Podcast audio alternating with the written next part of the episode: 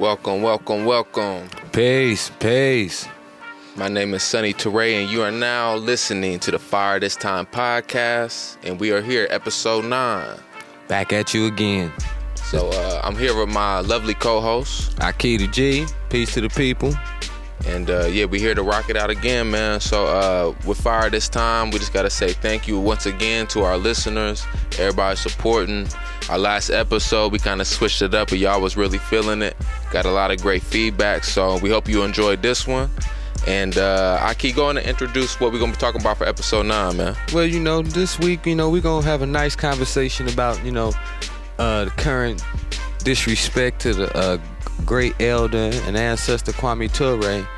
And um, we're also going to use um, one of his great works to, you know, and articles to pry into a subject that we got going on in the black community right now in the in the current in the current struggle. You know, uh, we can just say uh, the myth of coalition building. But um, Yeah, so we we're gonna dig into uh, just the context of coalition building in the you know the modern movement or the modern moment that we in, contemporary moment that we in, and uh, we also gonna talk about Black August most definitely. and uh, talk about the origins of Black August Resistance Month and uh, where it came from, who started it, what's it meant for, and also what uh, the organization we part of, Malcolm X Grassroots Movement, what we uh, doing this month as far as our political education and what we trying to uh, you know help spread throughout the community. You know what I'm saying? So gonna- Commemorating our ancestors and political prisoners for sure. Yes, sir. Yes, sir. But to start things off, we're gonna begin with the uh, this week's fire segment. Yeah. So uh, for this week's fire, uh, you know, we're gonna highlight the uh, the actions of our ancestors and uh, you know, moving in the background at all times. You know, what I'm saying? So I keep going and kind of introduce what we what I'm what I'm getting at. Well, yeah, you know, uh, you know, the ancestors is always at play. You know, they the fifth, they the fifth aspect of the family. So you know, and that being the case, we got a little situation that popped off recently with uh our brother Jonathan Isaac, played for the Orlando Magic. You know, um, it was a little controversy around him because uh, all the Orlando Magic players was uh, you know, kneeling for. You know, in, in, in, in honor of Trayvon Martin and the Black Lives Matter movement and uh, you know they all had their Black Lives Matter shirts on and things like that. And um, this brother chose to come out just with his jersey on, and he ain't even take a knee. Whole team got the Black Lives Matter joints on. Whole team, all the brothers on there, even the white folks, got Black Lives Matter shirts on, and he decided that he didn't want to take a knee. Uh, I'm trying to think of the reason what they say because of uh, religious reasons. Yeah, he said something about Jesus. Said something about Jesus. Okay. Back at that again. Well, well, just ironic because that same night he injured that knee. Same knee. Same knee. Mm. Ain't that something? So that's you know this week's fire is for the ancestors. You know you gotta you, you gotta love your ancestors, and then, you know that lets you know you gotta get on code, bro. They Hey. pretty much letting you know you ain't on code. it's a moment we got to be on code. You know what I'm saying? With that being said, one of my brothers I know is always on code, sitting here with us. He help us out with the camera work sometime. My brother Trey is here. Trey, man, what, what's some of your initial reactions to uh, Jonathan, Jonathan Isaac, bro? Hey, what's up? What's up, y'all? Let me tell y'all how I feel about that though, cause you know, being a, a athlete and you know what is being said in the locker room, like I'm, I'm pretty sure with all them having the Black Lives Matter, no shirts on, they knew what they, the routine was when you got out there. And as a team, sometimes you gotta put back how you feel, your religious beliefs, to just see what's right. It's not all about all about you as a team. So once I seen that, and I just found that out. So once I seen that, all I know is he was being disrespectful to the game. Not only to the people, he dis- disrespected the game, which always tend to end awkward for, for individuals. So that's how I look at that. You know, mm-hmm. being a, a football player, I I was taught when I was six, seven, eight to never disrespect the football guys. You know, and it always will end bad for you, and that's exactly what he did. And I don't wish injury on no one. Don't get me wrong, but you know, sometimes things happen. Exactly. We just we, we just over here recognizing, you know, them omens, you know what I'm saying, the ancestors at work. We just describing what we see. You know what I'm saying? And that brother, you know what I'm saying, he broke, you know, like like uh, my brother Trey was saying, he broke some uh some type of commitment he had with his teammates. Yeah. You know what I'm saying? And to the game. And since you're supposed to be committed to your teammates, you're the only one looking awkward up there. You didn't stand But- in solidarity with him. exactly. And in the same sense, you're not standing in solidarity with the black community. You know what I'm saying? Most definitely that on you that one. come from, bro. You know what I'm saying? Like you're not you you're not acting as a team player and getting on code with the movement as it is. You know what I'm saying? And uh, Mm-hmm. like, you know, it looked bad. Like uh, we know movements in the past, people look back. Okay, how would I act in that moment? You know what I'm saying? But you using Jesus, you know what I'm saying, as a as a reason to uh, you know not stand in solidarity. Jesus This- was a freedom fighter. and this ain't even saying that uh, Black Lives Matter. You know, we see that as the highest pinnacle of you know expression of our politics. but still standing with it shows some form of solidarity with the people. You know what I'm saying? You can't really, you know, um, we we out here, people is out here. They putting their life on the line for this. People is marching every day. You know, as nothing against there, there- there's nothing against you know your stances or anything, but it's nothing that you're saying that really even goes against even that. You know, Jesus would probably be out there with a Black Lives Matter sign. So, um, you know, it, this is it is an example of you know we in a time period right now where you know man the ancestors ain't playing, and uh, you get on cold. I mean, it, it really speaks again to one of the things that we promote about uh, Black August resistance. You know, what I'm mm-hmm. we got to get organized. We got to get, you know, within, you know, the type of collectives and institutions that really raise up our struggle and our need to struggle and Yeah. and, and, and help us struggle, right? Mm-hmm. So if your religion is one that encourages you to be passive, you know what I'm saying? Maybe that's a religion that you need to drop, or re- at least a religious institution, a pastor you need to move on from. Yeah, because I'm gonna keep it real. When you, then you know, as black folks, new Africans, black people in America, African Americans, that ain't even Christianity that we really mostly even used to. You know, I, we normally, our, you know, Jesus inspired our people to free ourselves from slavery. It was an inspiration. Didn't say it had, they did it, but it was the people who freed themselves. But Jesus was an inspiration, and their Christian religion was an inspiration to form the first banks and um, insurance companies and you know community-led organizations and things of that such nature. So I don't know what you. we, yo, we need you know religious spiritual institutions that can deal honestly with our this political moment Mm-hmm. Yeah. in the position that we in as black people There you go. and not ignore or, or try to just spiritualize everything you know what i'm saying or, or just put everything into the divine we dealing with some real world shit here Mm-hmm. Every on day. Mm-hmm. you know here on earth you know what i'm saying here on here on the ground level Yeah, you and know. from the grassroots up you know what i'm saying so with that being said the brother jonathan isaac I still wish you a speedy recovery. Because the boy can ball, from what I'm told. You know what I'm saying? I still wish you a speedy recovery. But uh, you know what I'm saying? Let this be a uh, you know, s- you know, take some time, step back, re- you know, free yourself up to see the uh, omen in this. You know what I'm saying? Yeah, see your you know? see the ancestors speaking through this moment, and let this time be a maybe a moment you can reflect on your solidarity with this with the with the movement where it's at today. You know, we uh, we need everybody on code. That's how we that's how we get out of this. We move as a collective. This ain't no individual.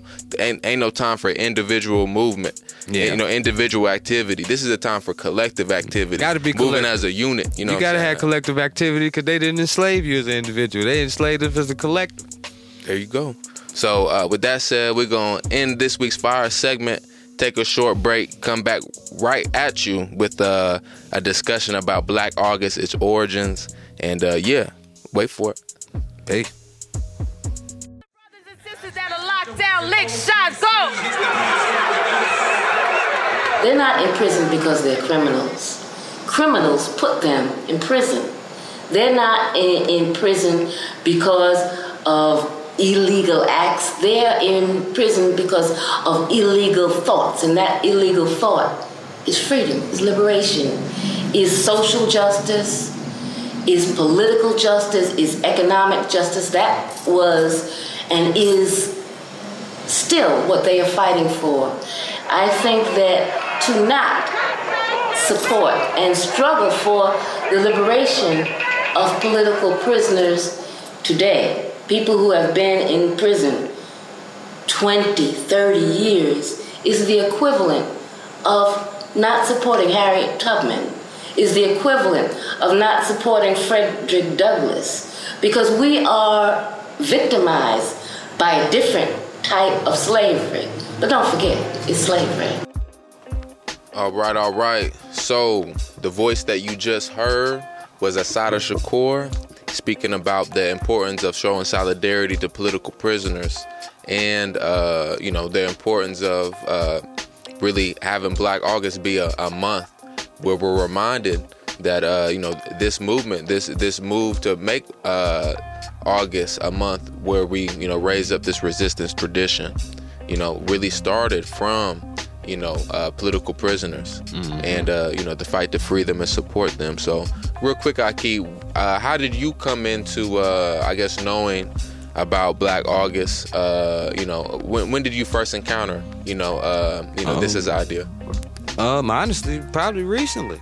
Um, I've always known about George Jackson and that struggle, but um, I didn't necessarily know that it was an actual holiday um, dedicated to them. Um, probably in the last maybe maybe six or seven years, that's when I really started hearing more about it. Um, that's because I started getting more around, you know, revolutionary black power you know organizations and and fellowships but um i learned this importance and i you know it was very beautiful to get that because it was like you know everybody most black people i know know somebody that's locked down. Know somebody that's in prison. And you know a lot of times those people that's in those prisons are forgot about you know. They lock them up and they throw away the key in some cases and you know they're literally forgot about. But um you know to, to have a, um, a holiday especially for our political prisoners you know um, that keeps the memory of them alive you know history doesn't often talk about those people that sitting behind prison walls um, who fought in the revolution of the 60s they don't normally talk about them And I'm reminded about uh, Chokwe Lumumba's words. He was a founding member of NAPO and uh, Malcolm X Grassroots Movement and the New African People's Organization, uh, an elder within our within our movement. And uh, what he said about political prisoners, uh, they make up the heart of any revolutionary movement. Mm-hmm. And uh, so, again, Black August reminds us of that. It really is. I view it the same way. It's one of our holy days. You know what I'm saying? One that uh, we, you know, we need, we do need to lift up. call it a canonized new african holiday Right, you know what I'm saying? Like it needs to be a time where we recognize the center of our struggle need to be the you know free those that are you know behind the most re- repressive cages. You know what I'm saying? And also raise up other forms of resistance and just you know. So I really love what MXGM has, has been doing. you know what I'm Most saying? definitely. We're gonna get into that, but you know what are some other uh, I guess I guess uh, responses that you got to some of uh, the history that we just we just learned, brother. I mean, um, definitely the, the fact that we had all those rebellions and uprisings in August. You know, that just to me just make it super sacred. You know, um, and that means a lot of formations and organizers took place in August. So it make you think what the hell was going on in August and what was popping off in August that made us do what we do. But um, it's most definitely a sacred day, a sacred month. I should say, sacred days in a sacred month.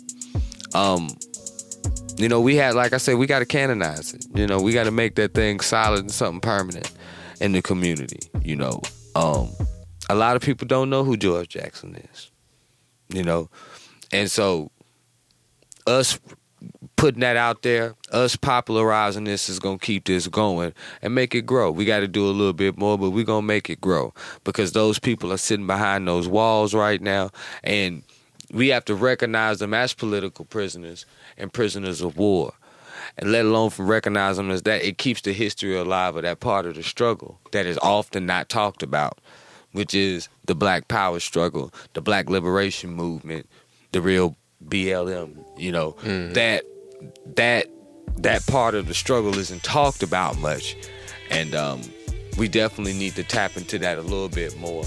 You know, and actually we might be tapping into that a little bit more later on. Mm-hmm, for sure, for sure. So uh, let's actually go over some of uh, Malcolm X's uh, grassroots movements uh, stuff that we're, doing this year, just to raise up the history of Black August and you know really raise up the need for solidarity with our political prisoners. So um, uh, for Malcolm X Grassroots Movement, we'll be having uh, our Liberation School for Black August Resistance. And uh, every Thursday of this month, August, we'll be having different events uh, streaming live on Zoom and uh, also on Facebook Live. So uh, make sure you follow uh, us at Fire This Time uh, uh, Pod, but also you can follow uh, Malcolm X Grassroots Movement National or MXGM National on Instagram, MXGMCU for our local chapter here in Champaign. And also, uh, yeah, once you follow those, you'll be you'll be well connected. You know what I'm saying? And um, I uh, what Free the Land MXGM? Yeah, freethelandmxgm.org for Yeah. the new website as Yeah. well. So uh, to get connected with all the all that's happening and stay connected, make sure you follow, get in tune with that. But also, let's just go through these events real quick. So uh, August the sixth, uh, this first Thursday of the month, we'll be having an event called "Carrying On the Legacy: Self Defense for and by Black Women." So we'll be looking at the intersection of uh, self-defense and you know black womanhood, black femininity in the community, and the his- and some of the history of that. So uh, uh, also today, uh, you probably won't uh, have a chance to check this out, but you probably maybe you can check out a recording. But today is the Nehanda and Nasada. No, I'm sorry, that's tomorrow, right? Today's to- Monday. Yeah, tomorrow is the Nehanda and Assata. August the 4th, Tuesday, Mm-hmm. is the uh, Nehanda and Assata uh, event on Zoom with uh, the Black Woman Radicals organization. We mentioned that last episode. But uh, let's keep it going. So that that's this week. Uh, next week, we got uh, Free the Land, the story of the Republic of New Africa book talk. That's going to be uh, Thursday, August 13th. Uh, and uh, the time for each of these is 8.30 uh, Eastern, 5.30 Pacific, and that's going to be, uh, I believe, 7.30 Central Time. Um, and so, yeah, Free the Land, the story of the uh, Republic of New Africa book talk. That's going to be Brother Edward Onaci talking about his uh, recent book that came out uh, called Free the Land, uh, and it's about you know the this uh, New African independence movement. And he's actually going to be interviewed by the author of the uh, article that we just read, Sundiata Cha-Jua, Yeah. who is a you know a heavyweight in uh, you know uh, Black studies and uh, and uh, on a national level, you know he, he'll be uh, interviewing Brother Edward Onaci about his first book, Free the Land, and just about uh, you know the history of the New African independence movement. So uh, the next event August twentieth. is going to be uh, it's called it's called Black Cultural Revolution: Tearing Down Neo Confederate Symbolism. And then the last event, August 27th, is going to be uh, the topic is international solidarity, and there's not a uh, a name of that event just yet. But like I said, you can stay connected on the social media, on the websites. Yeah, Ahki, you got anything you want to uh, end with? I'm gonna be at all of them. I'm gonna try to be if I ain't at work.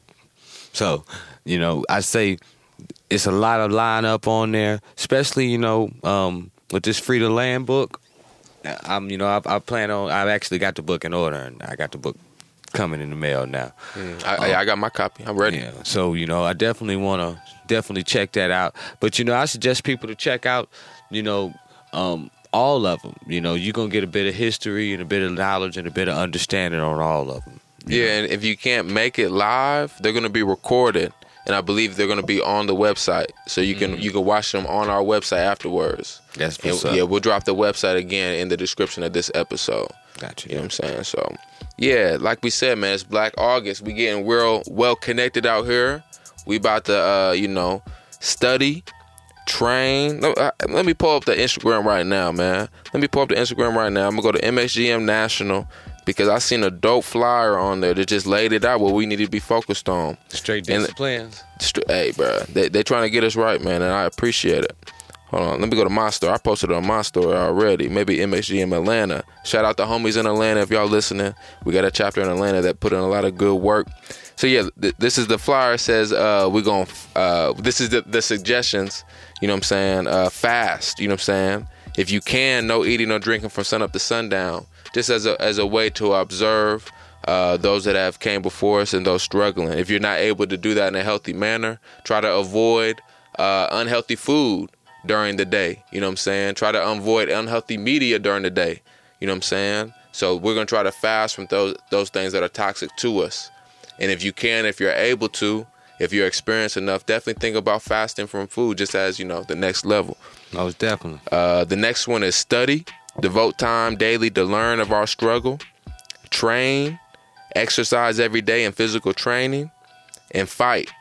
The last one is important. Get involved and join an organization working for black liberation. Shoot, that should be the discipline all day. That's, that's the whole point, bro. You know what I'm saying? So we about to get, uh, you know, we, we, we about to get ourselves right. Let's take a quick break, real quick, and we're gonna come back with the with this chapter and uh, do some readings and, and some uh and some uh, discussion to end it off. Free to land. Freeland, peace. Yep.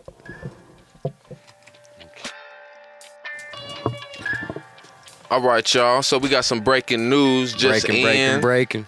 We had our reporter Trey Lil Woe out in the field, you know what I'm saying, doing his investigative journalism piece, you know what I'm saying? He came back with some heat. And uh, what it's looking like is in college football, Pac 12, we got uh, the We Are United hashtag We Are United campaign popping off. And it's, look, it's looking like uh, these college athletes, and we know it's going to be mostly our brothers, you know what I'm saying, that we talking about, uh, disproportionately our brothers that we talking about. They coming out saying that we not playing another down. We not participating in fall training camp unless you meet our demands. What's them demands, Ahki? Let, let, us just read through it. Let's just read through. This got me pumped up, Ahki. You know what I'm hmm. saying? Seeing this type of organization. And real quick, we got my brother Trey. He, you know, he just got back from, you know, his field work, investigative journal. So, I, yeah, say something real quick, Trey. What, what, what, you- what was your initial, you know what I'm saying, response, you know what I'm saying, when you seen the brothers, your, your brothers, because you a college athlete, your brothers in the Pac-12 standing up like this? Man, I think this is the most important thing that uh, an athlete has saw since I've been playing the game because sometimes it just usually be one person, two people standing up, but now that you got a total of like 12 teams, so that's like and there's more than 100 people on each team. So that's like 1,200 people standing up and saying they're not going to play it down. And this this is a big school. These are big schools. This is Arizona, Oregon, USC, Utah, Cal, UCLA, Washington, Stanford. These are really big schools doing that. And mm. that I feel like everybody should do that because they never going to understand the, the, what we go through. They never going to understand the stress on our bodies, and they just really collect all the money. You know what I'm saying? We doing all the stress, so this is a perfect opportunity for everybody to step up. So let's get to uh, what their statement says. You know what I'm saying? Then we can kind of pick out what the demands are. So we are ha- again hashtag We Are United. First, to ensure future generations of college athletes will be treated fairly. We are united because NCAA sports exploits college athletes physically, economically, and academically, and also disproportionately harms black college athletes. We are united In rejecting the NCAA's claim that Black Lives Matter while also systemically exploiting black athletes nationwide. We are united. Because we are being asked to play college sports in a pandemic, in a system without enforced health and safety standards, and without transparency about COVID tests and cases on our teams, the risks to ourselves, our families, and our communities, we are united because we have we must have adequate COVID testing to help protect our health. We are united. Because we are prohibited from securing representation while being asked to sign documents that serve as liability waivers. We are united. Because we should not be stuck with sports related medical expenses, including COVID 19 related expenses. We are united because any player who does not feel comfortable playing this season should be free to opt out with, without losing their scholarship or any eligibility. We are united. Uh, you, on the next one? You on the next screen, Ahki? Can you swipe? Yeah, go on. To, kick us off, Ahki. Okay. And I'm lost in here, Ahki. Hold Okay, now. never mind. Okay, let me let me go and keep going. I was trying to catch you. Because immoral rules would punish us for receiving basic necessities or compensation for the use of our name, image, and likeness. Oh, hold up. Oh, hold up. They coming with it. Hold on. I, I gotta restart that one, Ahki. They coming for it. They coming for the system with that one. Hold on. Because immoral rules would punish us for receiving basic necessities hmm. or compensation Listen what they saying, Ahki. I know. For the use of our name, image, and likeness, while many of us and our families are suffering economically from COVID 19 fallout.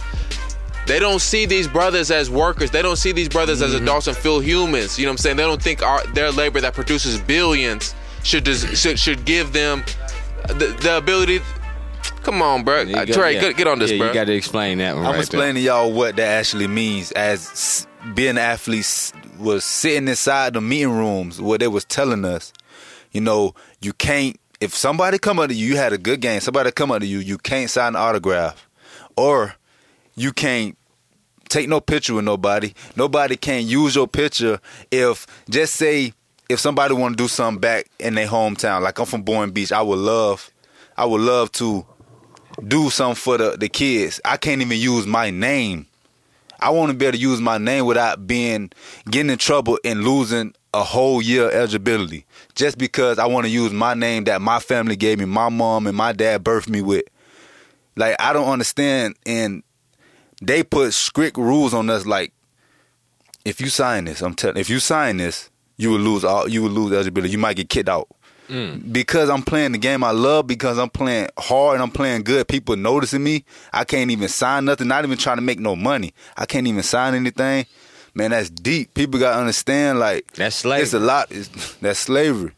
It's a lot of people, families that don't got anything, and these kids out here is working hard. They working hard to get what they get. They been they so good at it, but you can't make money to feed your family. And this is what that that this is what we do it for. That's what this all is about.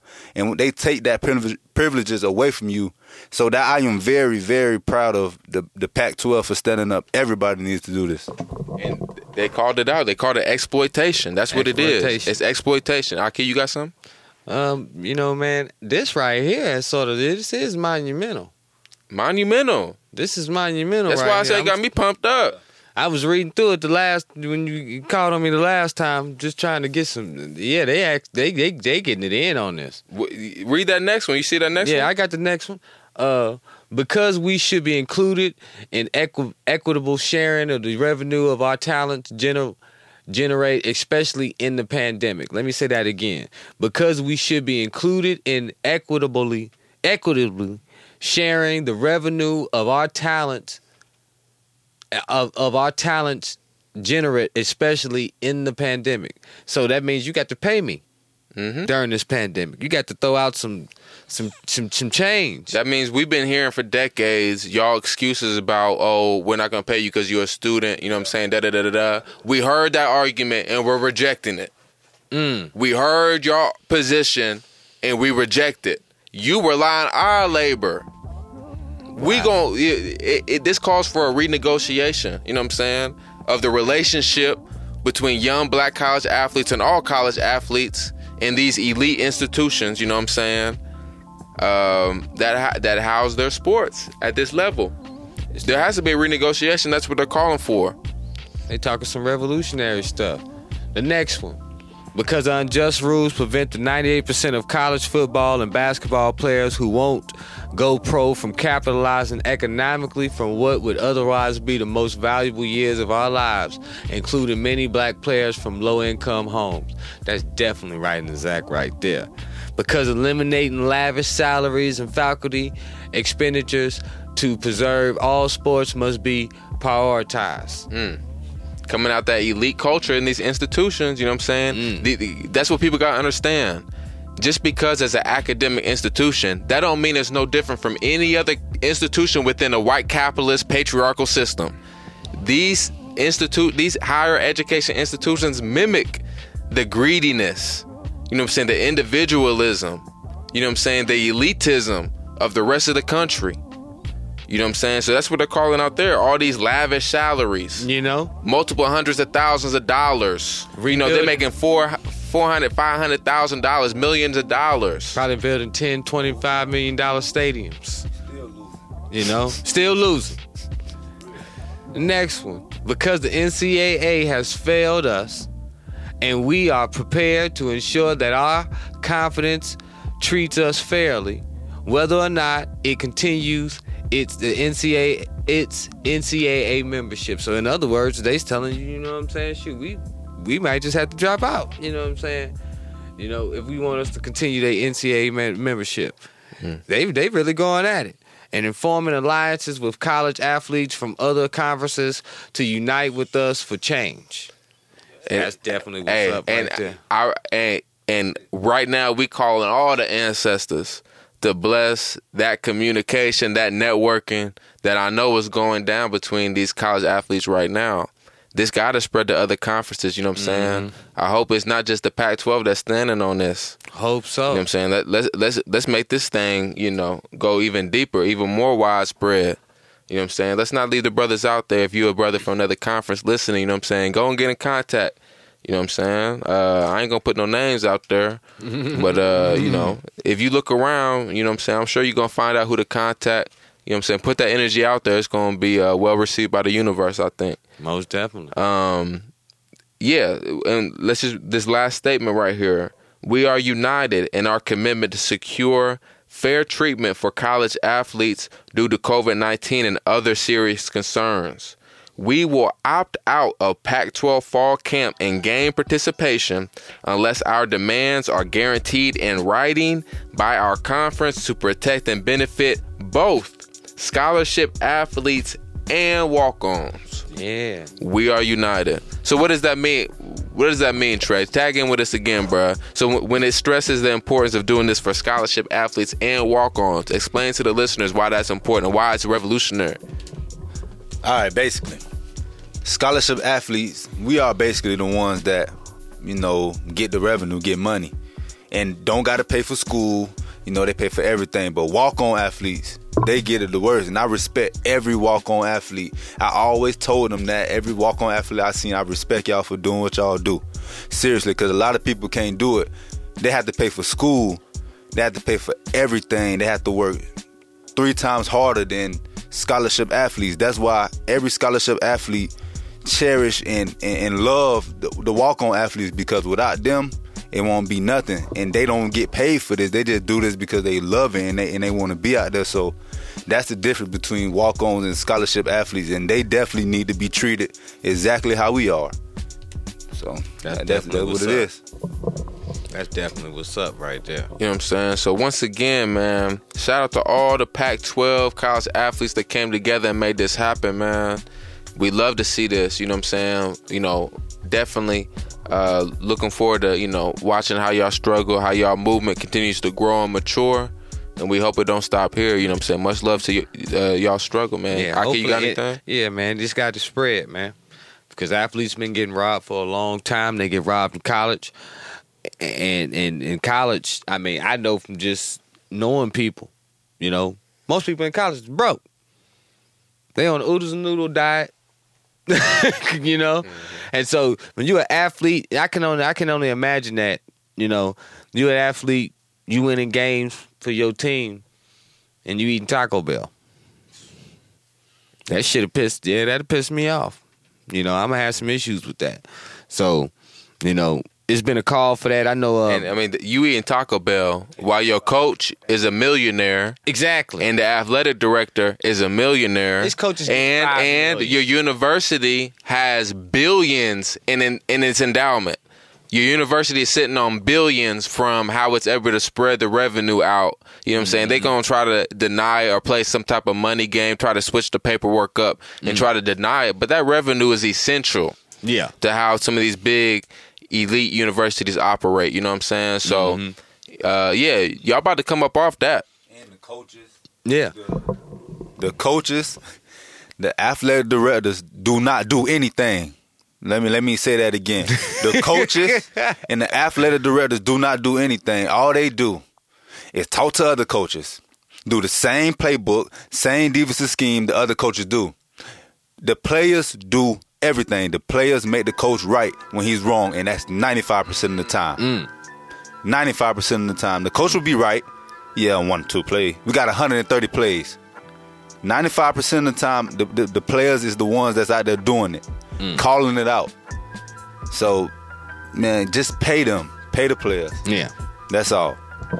spread we, spread it out. You know what Yeah. I'm saying? And and this kind of gets into that core type of uh I guess um question of, you know, are we going to be uh, you know, you know, raising up a capitalist vision of the future or a socialist one. You know what I'm saying? Is the wealth, is the profits from our labor going to be held by the few? You know what I'm saying? Or is going to be spread equitably amongst us all, and we're all then going to be able to enjoy a good standard of living.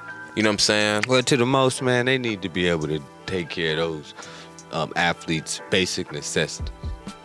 At the at you the know? bare minimum. You know what I'm know, saying? That means these, these they they not. First of all, they they shouldn't be they shouldn't be trying to figure out having a place to stay. They should always be able to eat. You know, um, takes a vehicle to live in this world. Like like yo, you need a you need a, to some extent a monthly salary. You know, and especially for you know people that's uh you would say juniors and seniors, they may not live in a dorm. They may live got their own apartment. You know, it's a lot of you know it's a lot of expenses that come with that. And why why do universities got to own these brothers' likeness and own these brothers' names? Why you know what I'm saying? Like that is- straight up. that is sort of that is that is very exploitive. Yeah, Come that's up off exploitive. that. That's like child labor laws and shit. Come up off that, bro. That's what I'm that's saying. that's mad exploitive right there. let these people that don't go to the pref, you know, the pro route, you know what I'm saying? Let them be able to benefit from the time they spend in college, giving, Well, 'cause- giving you their body. Because pe- people don't get this too. Come on. It's it's a good bit of people that that that that didn't go pro, but they are famous off their college years. You know what I'm saying? They they they they they had an NCAA run. They they they are it's plenty of people out here that are college stars. They didn't even go pro, but they had hell of a years in college. Some sometimes some things may have happened or whatever, injuries or whatever, but still he can go up in a place and sign an autograph because a true football fan remembers. A true basketball fan remembers. You know what that person did. I mean, I remember going to New York in the '90s, and Earl Manigault was still living, and he could still he be still signing autographs. Sixty year olds was coming to him and getting autographs signed because they seen him play in high school and on the court. You know, so you know, those people should be man. Those athletes should be able to be allowed to make some bread. You know, make some bread, make a living, be able to take care of themselves. Some of them got kids. Some of them, you know what I'm saying? These ain't these ain't all, you know, just super young boys. These some of these guys is 20, 21, 22, 23. They seniors. You know, they finna graduate. They already progressing in life. You know, so um, pay them. Real simple and plain. Pay them. Give them their bread. Treat them with the same amount of respect you gonna treat, you know, uh, the athletic director, the coach. You know what I'm Mm-hmm. saying? Like, like they're just as important. You know what I'm saying? Yeah. They're just as much human. You know what I'm saying? They, and they're putting their bodies on the line. Most definitely. You know what I'm saying? So, yeah, we we about to uh, you know flatten all that shit out. Real talk. Um, yeah. With that being said, we're gonna take another break. Come back in with another segment of fire this time. Peace. Peace.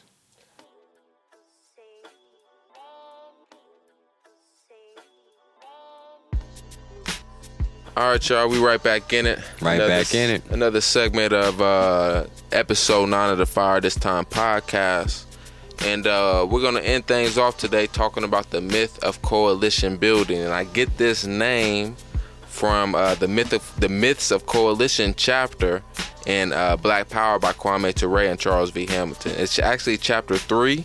I know previously I said chapter two. Just excuse that. We just gonna forget that. Yeah. And uh, we so uh, but you know, let's just draw back a little bit. I know there's some more recent news uh, with Kwame Ture in the news uh, that Ahki is going to kind of overview for us. That kind of kind of drew our attention to this subject somewhat. Yeah. So Ahki, go ahead and kick it off. You know, I you know, I, I when over John over the weekend and, and, and subsequent days of uh, John Lewis's burial, um, you know, social media was jumping. You know, um, the, the the podcast and everything was jumping. You know, and the and the first thing they were speaking about was the fact of, you know, of course, I'm, I'm in most of the, you know, pro black or I'm in mostly pro black, black power, social media type thing, so that I'm normally get posts from that.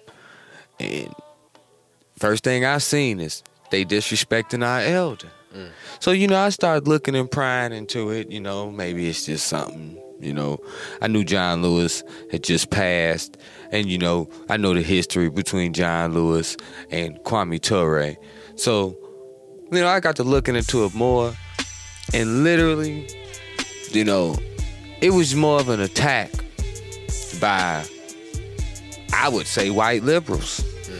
You know, um, those who only want to give the Martin Luther Kingish peaceful understanding of our rebellion.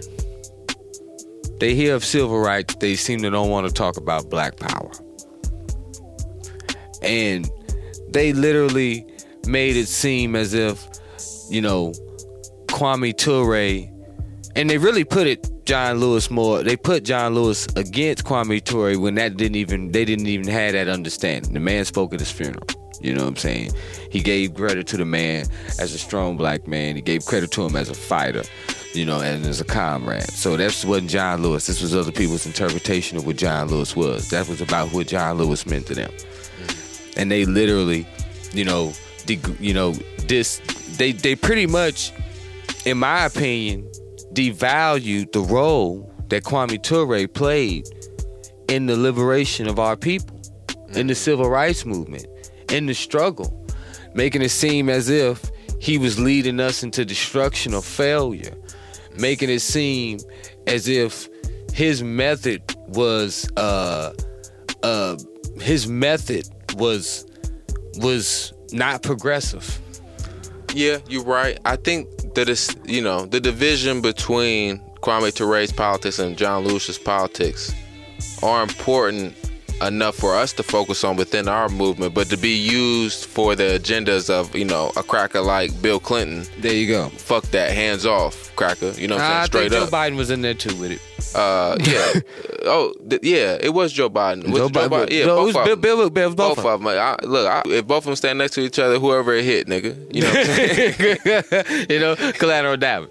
what that is. But you know, uh, yeah, hands off for for for them. They can't do that. You know what Yeah. I'm saying? But for us, you know what I'm saying. John Lewis certainly represents the thing about within now the organization that you know is kind of uh, within all this is SNCC, Student Yeah. Nonviolent Coordinating Committee. Now, John Lewis within that organization certainly represented the the coalition building wing. You know what I'm saying? Especially the wing that Kwame Ture in this uh, in this chapter is critiquing. You know what I'm saying? While Kwame Ture represented the wing of SNCC.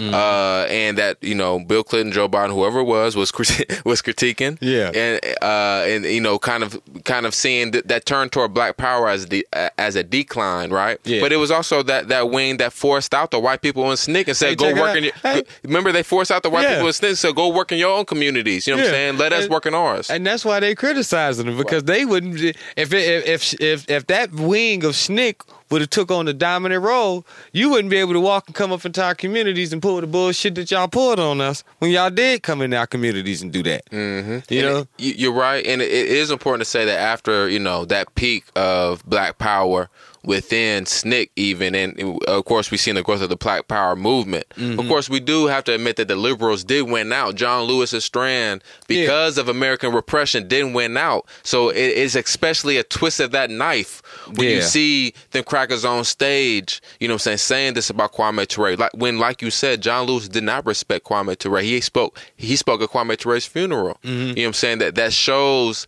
a solidarity amongst Black revolutionaries and Black liberals. you got to respect the heat. See, the, the reality is they got they had two paths that they believed in to take them to black liberation. Mm-hmm. I'm not here to say which one is right is wrong, you know, but they both believed in two separate paths to take us to black liberation. Mm-hmm. And even in that, even though they both was on different sides, what they did have was a respect from each other as workers, mm-hmm. as fighters. Like even if you disagree, if I disagree with this dude, I know he down for the cause. Mm-hmm. I know he gonna take he he'll take it. You know, he'll take an ass whooping. He'll go to jail for the night. You know what I'm saying? I know he'll do that, and that's that mutual respect that they had from struggling together in the movement in the early SNCC days. Mm-hmm. You know, so we have to always remember they will pit our, in this case, two ancestors now against each other other's make them rivals. And they'll pit people in the in the current moment and, and have them in conflict that they use these tactics. When the Panthers was doing their thing, they they separated New York chapter from the LA chapter. I mean, Well, yeah, from the I uh, mean, San that- Francisco chapter, not San Francisco, Oakland chapter. They'll do that to, to confuse us Yeah. and make us, you know, not pay the appreciation we should to that black power, black nationalist strand of our history in our in our movements. Mm-hmm. don't and want our us to history. know that and remember Exactly. So that's that's how they use John Lewis's uh, and, and Kwame Ture's different politics. You know what I'm saying? You know, like I said, within within our politics, within black politics, we do need to recon, recognize how within SNCC they were rivals. You know what I'm saying? There Yeah. was there was a rivalry Yes. there. Yeah. You know what I'm saying? There like John Lewis represented the liberal integrationist strand that was in constant confrontation, not saying hostile, not you know what I'm saying within SNCC, but it, it I mean the debates within SNCC are recorded. Yeah. You know what I'm saying? And um, in an important part of that history for us to study. It was And- ideological. It was ideological warfare. Right, right, It right. was. It was. You know what I'm saying? It wasn't like you know, but it was ideological, and you need that. Right. So let, let's actually get into uh, you know what Kwame Ture wrote in the myth of uh, the myth of coalition. You want me to pop it off? Or you- Yeah, go ahead and start us start us off, bro. Okay, the myths of coalition. And I will begin. There's a strongly held view in this in this society that the best indeed perhaps the only way for black people to win their political and economic rights is by forming a coalition with liberal, labor, church, and other kinds of sympathetic organizers or forces, including the liberal left wing of the Democratic Party. With such allies, they could influence the national legislation and national social patterns. Racism could thus be ended. The school sees black sees the Black Power movement as basically a separatist and unwilling to enter alliances. But coalitions with whom? And we're skipping around a little bit here, but but coalitions with whom? On what terms and for what objectives? All too frequently, coalitions involving black people have only been at the leadership level, dictated by term dictated by terms set by others, and for objectives not calculated to bring major improvement to the lives of the black masses. In this chapter, we propose to re examine some of the assumptions of the coalition school and to comment on some instances of supposed alliance between black people and other groups. In the process of this treatment, it should become clear that the advocates of black power do not issue coalitions. Rather, we want to establish the grounds on which we feel political coalitions can be viable. The coalitionists proceed on what we can identify as three myths or major fallacies. First, that in the context of present day America, the interests of black people are identical with the interests of certain liberal, labor, and other reform groups. Those groups accept the legitimacy of the basic values and institutions of the society and fundamentally are not interested in a major reorientation of the society. Media adherents to the co- current coalition doctrine recognize this, but nevertheless would have black people coalesce with such groups.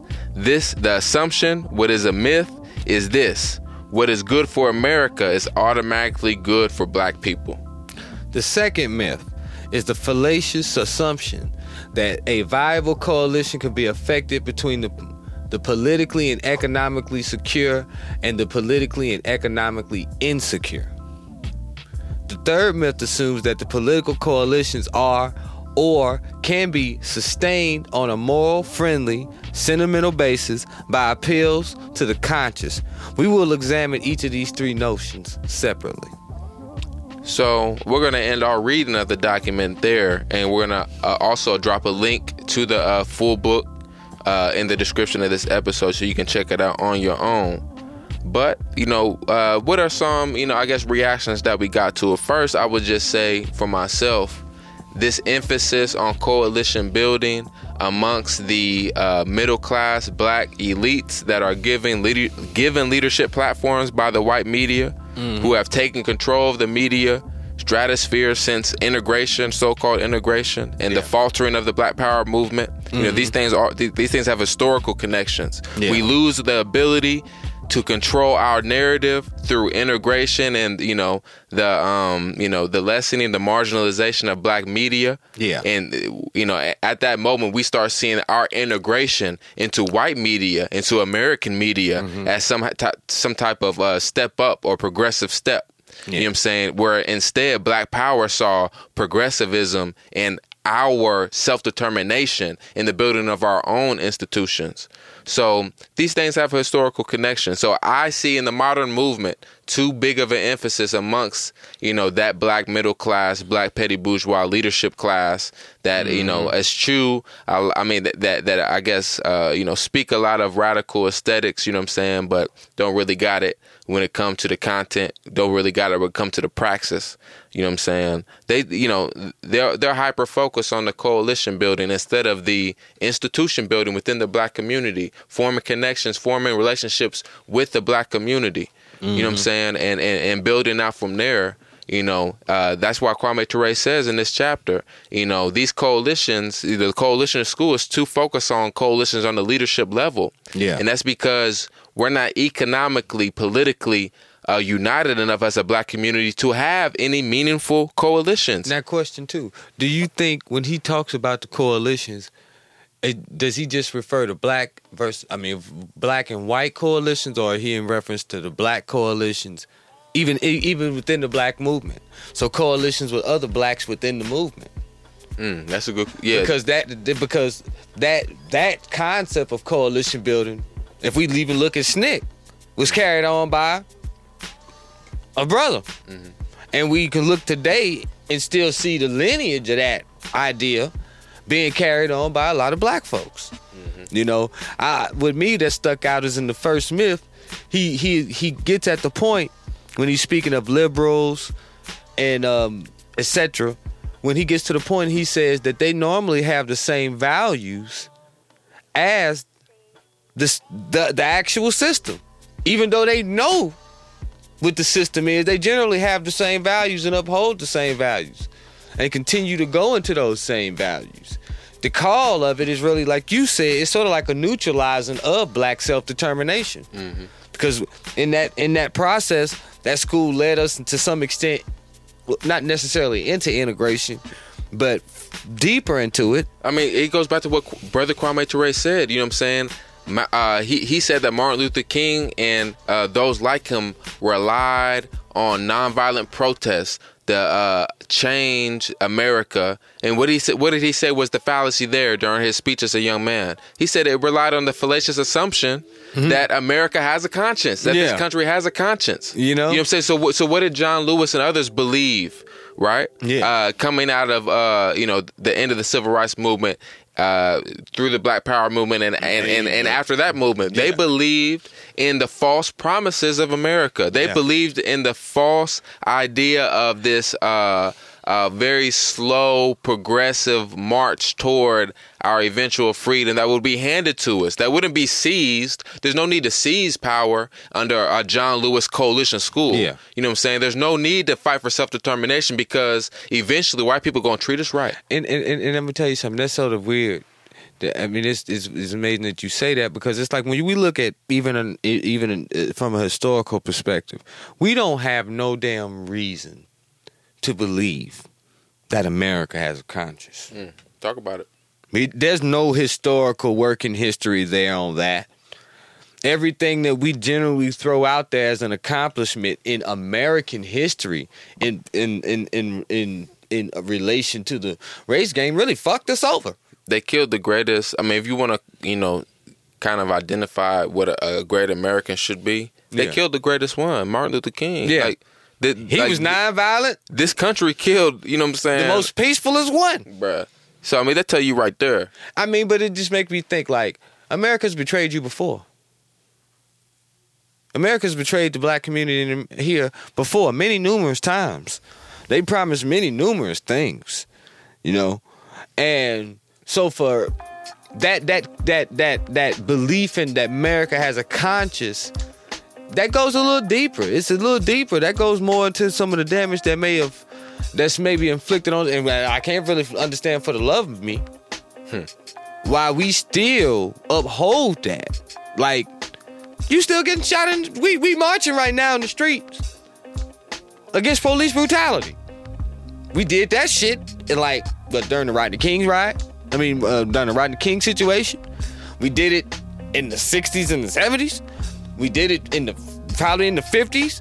We did it in the early 19 like we've been doing this for a minute. Like it's it's it's really like you know that I would say that school we can't tell the story always from that that school's perspective. You know. And that that sort of goes into that that dis, that disrespect for the movement in general. And this brings us all the way back around, you know what I'm saying? Just it, where we're talking about the need to not buy into this declination narrative. That's the idea that the Black Power strand or movement represented a decline in black politics, right? The fight against that, you know, Black August reminds us of the multiple ways of resistance that we've showed, you know what I'm saying? Ranging from a George Jackson, you know what I'm saying, to a Queen Mother Moore, to an Assata Shakur, you know what I'm saying, to a Malcolm X. You know what I'm saying? Uh, these are the forms of resistance, you know what I'm saying, that Black August reminds us of and uh, really encourages uh, us to, you know, really think about again. It's about, you know, joining like like that that was uh the the, uh, the fight part of Yeah. uh the MXGM Atlanta flyer I read earlier. Yeah. It said join an organization fighting for black liberation. Yes. You know what I'm saying? Liberation from what? You know what I'm saying? And that goes back to the question Kwame Ture asked in this chapter. You know what I'm saying? What is the objective is- of this coalition? there you go. Is this coalition's objective to liberate us, provide us national liberation Yeah. from our colonial oppression? We figured out what the answer was. We figured out what the answer was. we figured out what the answer was. You know, history tells him my man had to get up out the country. You know what There I'm you saying? go. You know, you know that that that's something right there. You know, Mm-hmm. I mean, um, it's so much deepness in this. You know, um, it, it, I, I could even think of even in the second myth. You know, the s- they talk about the assumption that you can make, you know, coalitions with the economically and politically. Um, what's the word they use? Secure. yeah, secure between the, the politically and economically secure, but then and, and make a relation a coalition between them and then a relationship between the economically and politically insecure. Right. And that right there is definitely a myth that still stands today. Right. Uh, People ignore that and just want to form their elitist relationships that they call coalition building. But I'm gonna see Ignoring the black masses in our plight. But it's crazy because that second myth ties back into the first myth of, of the fact that they still got the values and principles of the system, Mhm. Of the way things is. You know, how do you if if if if, the people that are politically and economically secure are trying to literally overturn the system? How does that benefit you? Who benefits from the system? You know, it's a lot of wisdom in that. Whole lot of wisdom, bruh. So I really feel like we brought it around, you know what I'm saying? Kind of connected the dots, you know what I'm saying?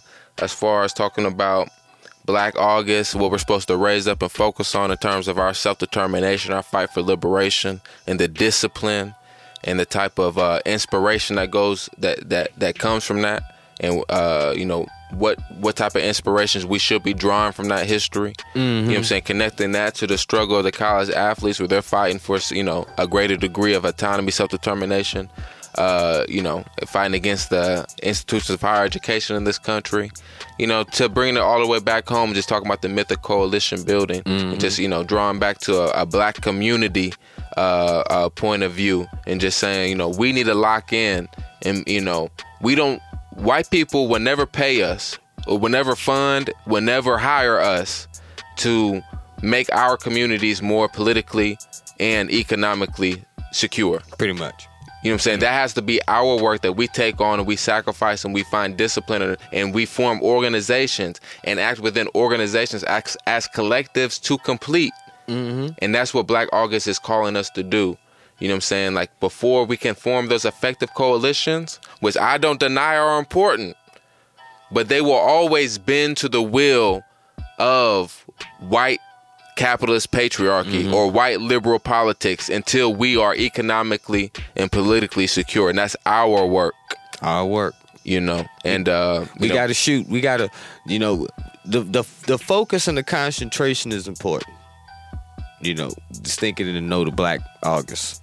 You know, I guess to round it all up, you know, coalitions are are essential, but they ain't necessary always. You know, you form coalitions when you need to. I would think. Um, but for black people, we have to be we have to rethink what a coalition is. We have to know for sure what we about. You know, and what we stand for. And the values and and, and, and the things of that such nature that we stand for and have that already together. That cohesion, that unity already together. Then we can make uh, coalitions with other peoples Mhm. And that's decided and debated democratically within the black community. Too often Exactly. you see these middle class, petty bourgeois people think they, they come up with the greatest ideas they think ever for the black community. Skip over the black community. You know what I'm saying? Jump Yeah. over it right to some waiting white liberal hands, you know what I'm saying? Yeah. To form some connection based on what they believe is the idea of the best. Well, that's the you know So This ain't calculated with Yeah. the with the black masses in mind. Well, that's the lesson in it. You know, we got to be weary of um alliances made along the class basis, especially a class that is generally upholding the values of the system. Mm. You said something right there. So you if said something right yeah, there. that's that, that's a lesson for us in this generation. Mm-hmm. You know, so we won't. Okay, we making coalitions out here. The coalitions are being ran by these liberals, whether they black or white. Mm-hmm. Ran by these liberals, you know, and by being liberals, liberal Democrats, whatever you want to say, being led by liberals, and they're making the the program the actions, making the moves, and the shot calls for the formations and the, the things of that such nature. But it's not in the interest of those the, the, the people that's politically and economically insecure. It's for it's always in the interest of the people that are politically and economically secure. It's like a black person voting for Trump. Normally you hear black people who say they vote for Trump. They vote for Trump and they always want to point to the economic side. Because that's what you trying to get economically. Right. You right, bro. You know, it's you know, it's about understanding, I think, with, you know, us seeing now in this era and time, especially with all these things going on, like I mentioned earlier. You know, I seen a post and it literally said, I seen more Black Lives signs in Portland than I seen black people out there. And that means something. You know, you know, when when that that means a, a whole nother face can be put on your movement. You know, how deep is these coalitions? How is it that everybody think they can come out and march with us? I ain't knocking it, but I'm just saying. Hundred percent, bro. You know, I mean, it, we got to get to a point where we still have a say so in our movement. You know, and make coalitions along the lines of, you know, do the first line I always would support, and it's probably the hard line. We want black liberation, self determination, and reparations. There you go. And and, and, and, and if a person want to go light these days, the good test for them, it just hit them with that one. Do you believe black folks should get reparations? Including land reparations. That that being the land's included. When you explain it, say I want land, a cash payment. You know, I want all of that. Do you believe in that? And if they don't support reparations, I'm sorry, it ain't no other measurement I got to go on you by. We ain't even got to get into the rest of it. We don't got to get to the rest of it because, like you pretty much said, We talking about you don't you don't believe in the redistribution of, of stolen wealth and stolen there land? you go. Like, like, dog. So you mean tell me my people's worked this long period of time, and you know that y'all owe me, you know, there's a descendant to that something you And ain't look, trying to give it up? We were, eh, eh, uh, and yes, that hundred That's the percent that's that's the moral fiber and conscience that you judge them on. Exactly. You But- really got a conscience? But it, Give up the There's two hands. there's two- Most definitely. No. um, that's the that's the, that the, that's what I got out of this. That we have to know how to choose the people we come into coalitions with. We have to have a standard amongst ourselves and a standard of measurement in which we measure people by. And if you can't come up in there and acquiesce, as I said, I believe the ultimate one is reparations. If you can't even acquiesce to reparations based on the standard that we set for reparations, We can't even get to self determination. we ain't even gonna get there. We're not even gonna have that conversation At all. You know, we're not even gonna. And I and I know the I know I can't make a coalition with you. At all. You know, now say for instance, it may be something like uh, you know, we deal with prison reform, you know, groups and stuff like that. But even in that, that that can have its limits, and you may have to set standards in that. Mm-hmm. Because you but- may, we, we believe in the total liberation of all political prisoners and prisoners of war. But those standards that should be set cannot be set by us until we find that security. We organize mm-hmm. and develop that security and that unity mm-hmm. within, you know, and that level of protection. Those institutions. You know what I'm saying? The, and also the, the the institutions that will protect our community. Yeah. You know what I'm saying? Physically, Yeah. even. You know what I'm Yeah. saying? Yeah. uh, from you know the violence of this society. You know, but with that being said, bruh, I we covered this. I think we killed this episode, bruh. I mean, uh, how you want to send it off, man? Um, I just say, you know, just like I say, just to round it off, you know, we got to be wise to the coalitions we make. We need to make sure that if if if uh if we are going into coalition with people, you know, that they support what we do and what we stand for, and they and if they don't, you know, we have a measurement to measure them by. And remember that the heart of our movement is to free our political prisoners. And uh, there is no environment and no moment we'll be able to free them without a greater sense of self determination, where, you know, we can mandate the type of relationship that, you know, our community has with the, this white capitalist patriarchal power structure. You know what I'm saying? Like, uh, until we develop more unity, you know, and can stand up for ourselves, we will always have our future and our present dictated by uh, this oppressor. You know what I'm saying? most definitely. And uh, you know that that time is coming to an end. That time is coming to an end. Black Well- August reminds us where we at and where we going. And we So- making challenges too. So you know, we we we making we challenging the system. That's a good thing. Um, I'm seeing that people coming into that all over. And like I said, that's the wisdom of it. Now we coming into this time, we seeing more white people at protests than that's out there for us. And then so it makes me say, at first I was thinking, like, well, shoot, well, maybe well, that mean we ain't organizing. But then it's like, well, no, it's the same protest in the same city, and it's a bunch of black people out there. Why they ain't at this one, and why they ain't get the coverage at the one where all the white folks get? You know. But we go out here and we make these coalitions, and you you can let your movement be taken over by those, you know, same liberals and enemies of our movement. Mm. So be watchful, y'all. That's all I can say to you. We watch. Be watchful. Peace. Free the land. Peace. Free the land.